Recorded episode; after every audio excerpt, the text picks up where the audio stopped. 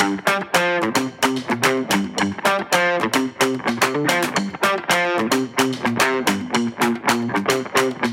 a tutti e benvenuti a Be The Clash, il mondo dell'information technology raccontato attraverso le storie di chi ci lavora. Ciao a tutti, sono Fabio Viganò, oggi parliamo di accessibilità, il titolo di questa puntata è Accessibilità digitale, perché le aziende dovrebbero occuparsene. Sono raggiunto da Saverio Cazzorla, eh, lead della practice di accessibilità digitale in Reply. Benvenuto Saverio. Grazie Fabio, sono molto felice di essere qui. Bene, allora, tema dell'accessibilità, tema caldo. Hm? Io per primo confesso, parliamo di accessibilità, qua giustamente Saverio mi ha detto Fabio, è accessibilità digitale, non accessibilità in senso lato, spazi architettonici, quant'altro.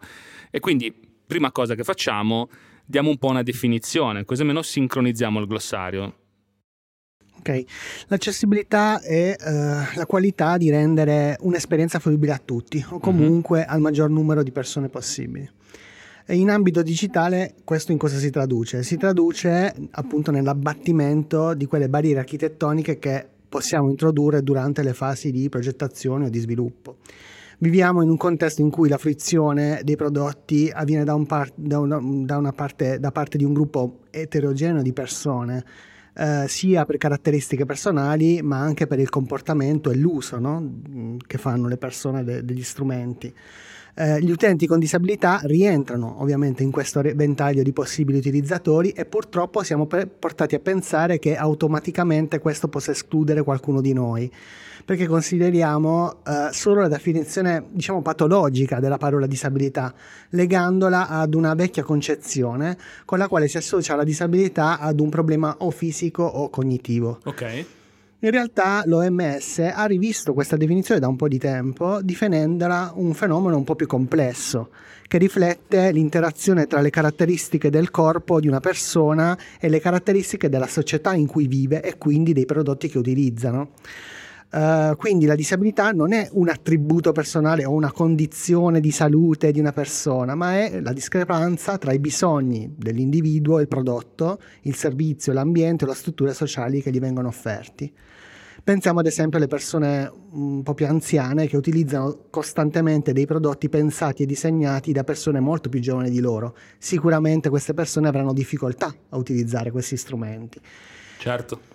Inoltre dobbiamo considerare che la disabilità non è per forza una condizione permanente, può essere anche situazionale o temporanea.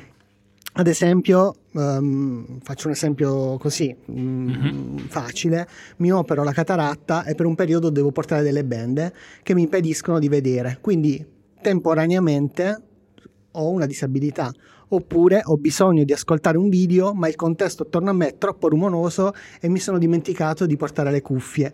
Quindi questa, questa situazione di disabilità è situazionale invece. No? Eh, in quel caso come, cosa mi può aiutare? Mi può aiutare per esempio leggere dei sottotitoli. I sottotitoli sono una delle cose che l'accessibilità richiede per esempio per la fruizione dei video. Certo. Infatti devo dire che confesso che io avevo forse il, diciamo, posso dire, il mindset di tipo 1, no? Cioè avevo in testa quella definizione vecchia, no? Ok, come, come, retaggio, forse anche un retaggio degli anni 90, ok, dei primi 2000, ok, forse una campagna anche di comunicazione sulla disabilità, adesso non, non, non cito le fonti ma ce l'ho chiara abbastanza in testa.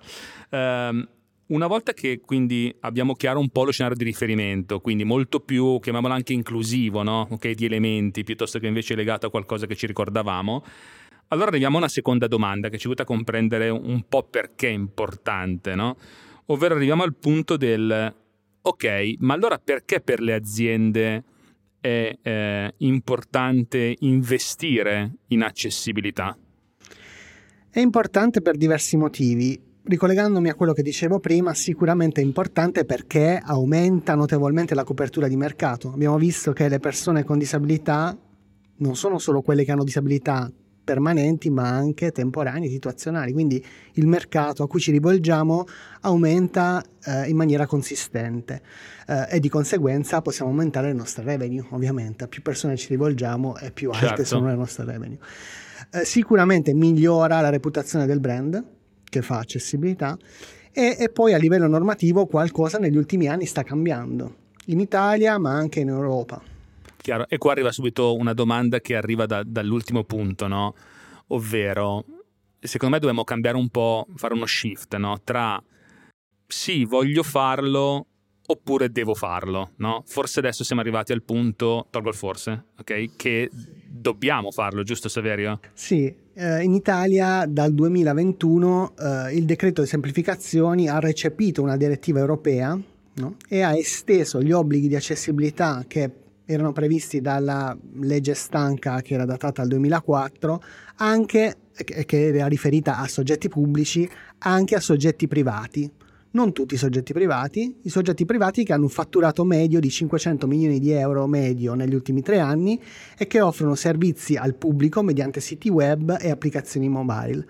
Uh, prevedendo addirittura una sanzione di tipo amministrativo pecuniario abbastanza rilevante che può arrivare fino al 5% del fatturato. Che è, gra- che è, tanto, cioè perché su 500 milioni il 5% sono numeri importanti. Assolutamente sì, se pensi che il GB- GDPR prevedeva il 4%, giusto per fare un paragone. Eh sì. Eh, bisogna però fare attenzione perché a livello europeo c'è un'altra normativa che è l'European Accessibility Act che prevede che invece che tutti i privati, quindi senza distinzione di fatturato, che offrono ovviamente servizi e vendono prodotti digitali, dovranno rispettare gli obblighi di accessibilità.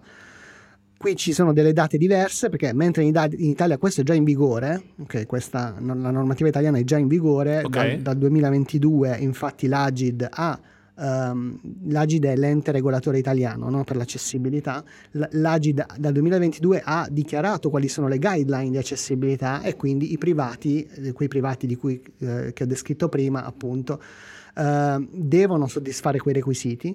Eh, mentre in Europa um, per i nuovi prodotti dal 2025 in poi de- cioè, de- questi prodotti devono essere accessibili, quindi già di default. Ok. Mentre per i prodotti che sono già esistenti c'è un periodo per diciamo colmare il gap che va dal 2025 al 2030. Quindi possiamo dirci che eh, di fatto abbiamo anche un quadro normativo che adesso è un po' più maturo, cioè non, non, abbiamo, forse lo era anche in passato, però adesso è un po' più prescrittivo, forse la parola giusta è prescrittivo, nel senso che dobbiamo adempiere a quelle che sono le normative, corretto? Sì, okay? sì dobbiamo adempiere, assolutamente. Quindi nell'ambito di questo quadro normativo chiaro, allora ci possiamo dire, ok, ma se io dovessi farlo, io azienda che magari vendo dei prodotti piuttosto che offro dei servizi e lo faccio tramite dei touch point digitali, quali sono, cioè dove trovo i criteri che io devo applicare? I criteri di accessibilità per il web indicati dall'UNIEN 301549, che è uno standard europeo no? che riguarda l'accessibilità dei prodotti, dei servizi, dei servizi ICT, eh, fa riferimento a delle regole, delle regole scritte dal V3C, che eh, si chiamano WCAG, no? Web Content Accessibility Guideline, ehm, che sono attualmente nella versione 2.1, quindi uh, in realtà sono nella versione 2.2 perché il 5 ottobre è stata pubblicata la nuova versione. Fresca, fresca. Esatto, freschissima, che ha introdotto nuove, eh, nuove, nuove, nuove regole. E, però a livello normativo questo, questa variazione, questa variazione di versione diciamo, non è ancora stata recepita, quindi si fa riferimento ancora per poco alla 2.1. Uh, le regole del WCAG diciamo, sono divise in tre livelli, uh, un livello A, un livello di AA e un livello di AAA. Ovviamente ogni livello ha una difficoltà di raggiungimento.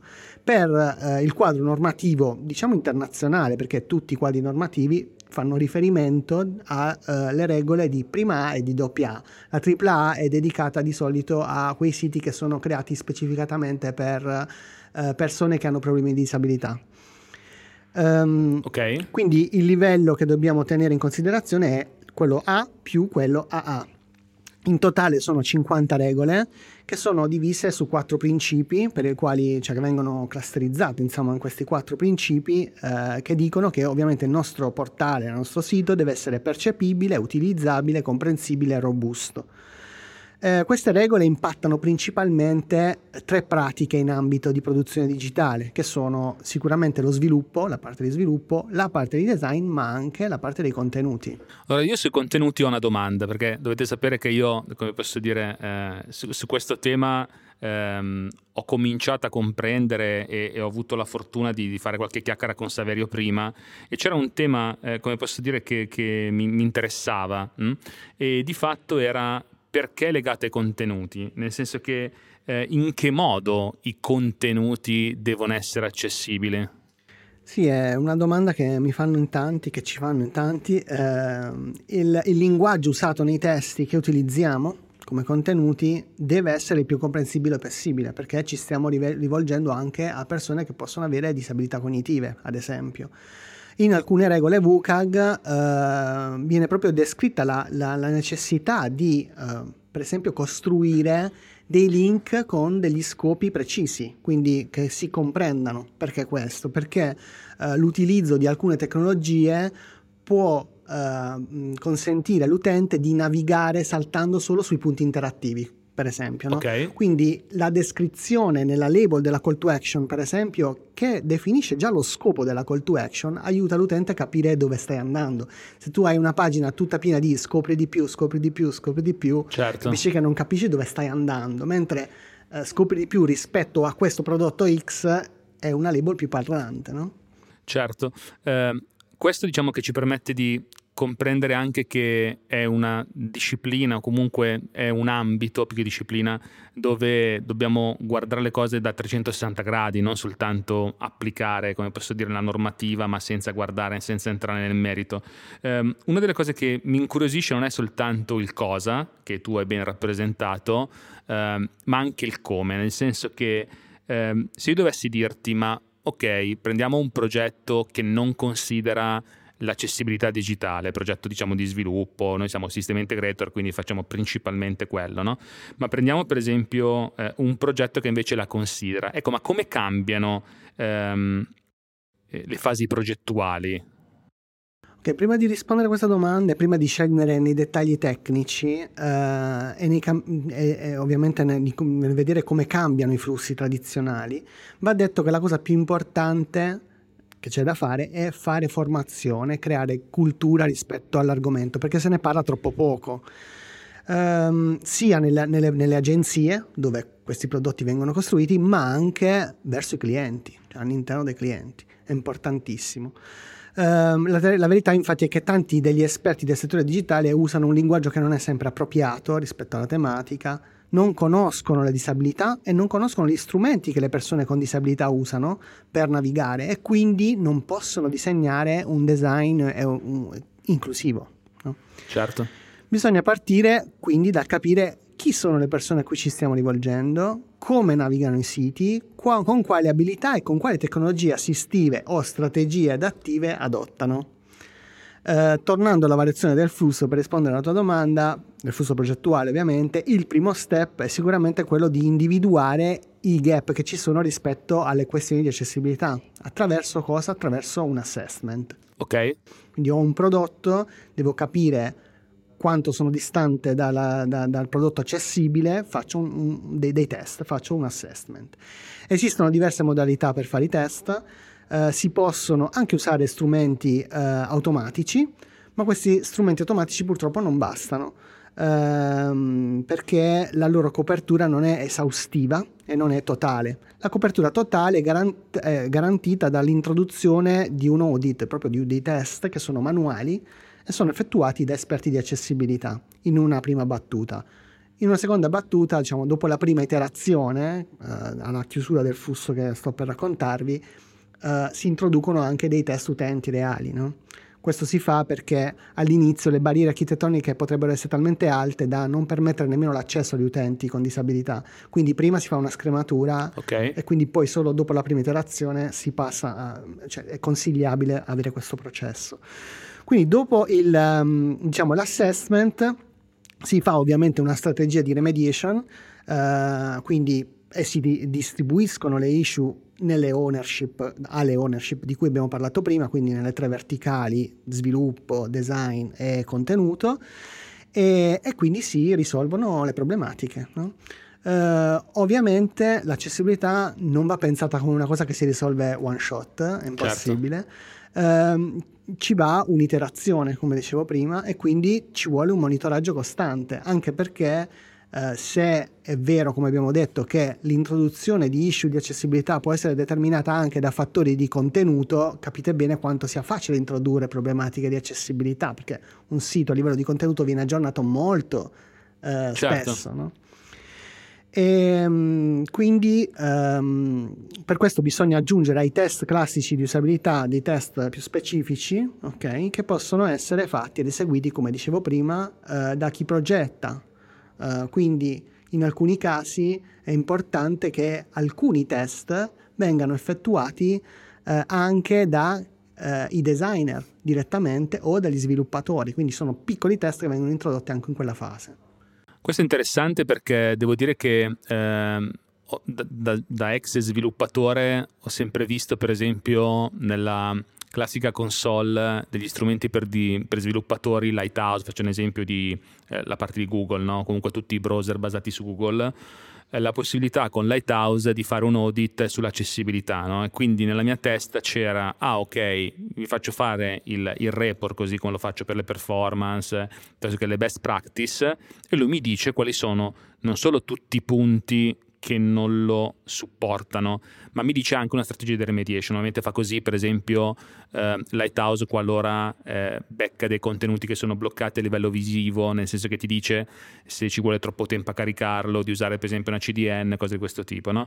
Mentre invece parlando con te emerge che questo è qualcosa di tipo parziale, nel senso che ti dà un, una serie di elementi, te dà magari anche dei primi elementi su cui fare magari un raffinamento più facile ma poi subentra okay, la competenza di un esperto in ambito accessibilità digitale che permette di fare assessment no? e democratizza a tutti i vari stakeholder coinvolti le azioni e crea questa cosa in modo tale che sia immagina anche recurring, no? Assolutamente. Mm, lo portiamo con un esempio, sì. eh, ti faccio un esempio. Una delle regole del VCAG è quella di eh, inserire dei test alternativi, è forse la più famosa tra le regole del VCAG, no? eh, te, eh, inserire dei testi alternativi per quei media che sono fon- fondamentalmente visivi, no? immagini, video, mhm. eccetera. Mm-hmm. Um, un, uno strumento di tipo automatico può riconoscere se il testo alternativo è presente o meno. Ok. okay quindi questo è un fattore che lui può discriminare in qualche modo, uh, cioè rilevare, scusate. Um, ma non può assegnare giust- il giusto significato al testo, non può sapere se il testo che c'è scritto all'interno è coerente al contesto in, che, di, di, cui si sta parlando nella pagina. Okay? Certo. È lì che serve eh, diciamo, l'aiuto di, di, una, diciamo, di, una, persona che contestualizzi eh, l'immagine a quello che stiamo guardando, perché l'immagine deve essere un valore aggiunto. Certo. Quindi questo diciamo, è un esempio pratico di come l- l- il tool automatico non è sufficiente. Anche se, ok, io mi sono tenuto una domanda per la fine, ok, che adesso non spoilerò, che però vuole andare un po' a, come posso dire, mischiare, contaminare in senso positivo, ok, questo ambito con tutto il mondo dell'artificial intelligence e artificial intelligence generativa, arriviamoci per step. No? Quindi questa me la tengo okay? come, come, domanda barra anche frontiera un po' di, di, di quello che sta emergendo, hm? che stiamo facendo anche noi presso i nostri clienti. Hm?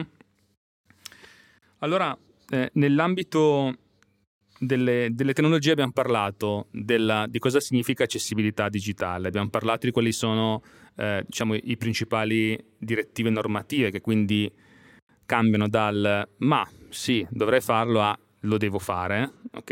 E con un quadro chiaro di riferimento che via via in questi ultimi anni si è andato definendosi. Abbiamo parlato del fatto che prima di parlare di cosa cambia a livello progettuale deve essere fatto un grande opera di cultura, di awareness okay, su quello che è l'accessibilità digitale costante rispetto a tutte le figure di cui fanno parte, no? con cui portiamo avanti i progetti.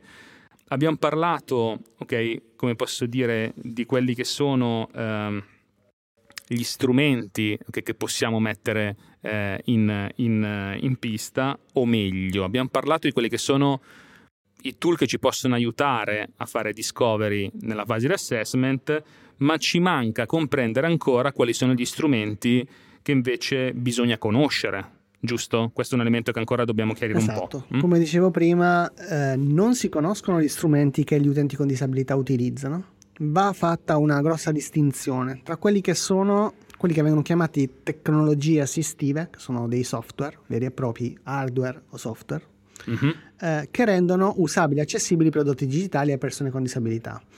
Eh, il più famoso, il lettore di schermo Okay, uno screen reader è una, non è nient'altro che uno strumento che legge quello, all'utente quello che c'è scritto in pagina. Okay.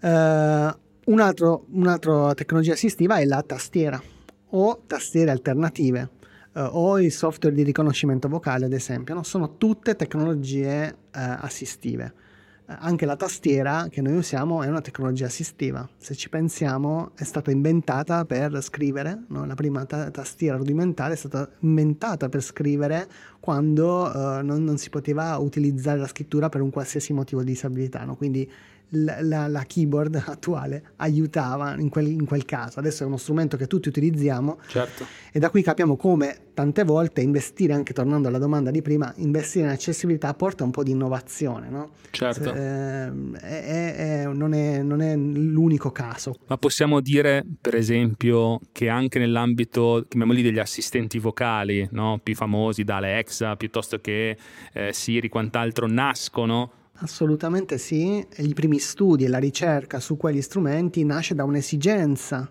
no? eh, che, che, deriva da problemi di disabilità. E oggi sono strumenti che utilizziamo tutti i giorni, ma anche la rampa delle, delle, del, del, marciapiede. È uno certo. strumento che è stato creato per agevolare la, la, il passaggio di persone, per esempio in carrozzina, che hanno una disabilità motoria, ma lo utilizzano le mamme col passeggino, mm, la persona che deve scaricare e caricare la merce, eh, eccetera. Quindi uno strumento, eh, un, diciamo, un abbattimento di una barriera architettonica che viene utilizzata da tutti. Possiamo dire un, un abbattimento di una barriera architettonica che poi trasla anche in digitale, nel senso che in fisico una barriera architettonica in digitale una barriera per esempio nell'ambito dell'assistente vocale ok io comunico diciamo vocalmente, perché magari invece ho una disabilità temporanea che non vedo e allora l'assistente vocale mi aiuta, no? Corretto? Ok, in quel momento lì, no? Ok. Va bene. Uh, tornando alla domanda, ovviamente uh, dicevo vanno distinte quelle che sono le tecnologie assistive dalle strategie adattive, che sono diverse, cioè cosa vuol dire? L'utente modifica il setting del proprio sistema operativo dei propri browser in base alle proprie abilità. Quindi, certo. ad esempio, aumenta i caratteri perché eh, ha un, ipove- un, tipo di ipovedenza e quindi vuole eh, diciamo, avere un testo più grande o eh, setta i colori in base alle proprie capacità. No? Quindi quella è una strategia adattiva penso che la prima, quella di aumentare i caratteri, sia un classicone, ok, diciamo dai nostri genitori, ok, in avanti, no? Sì, okay, anch'io che, lo faccio. perché magari diventano piccolissimi e si legge, si legge poco.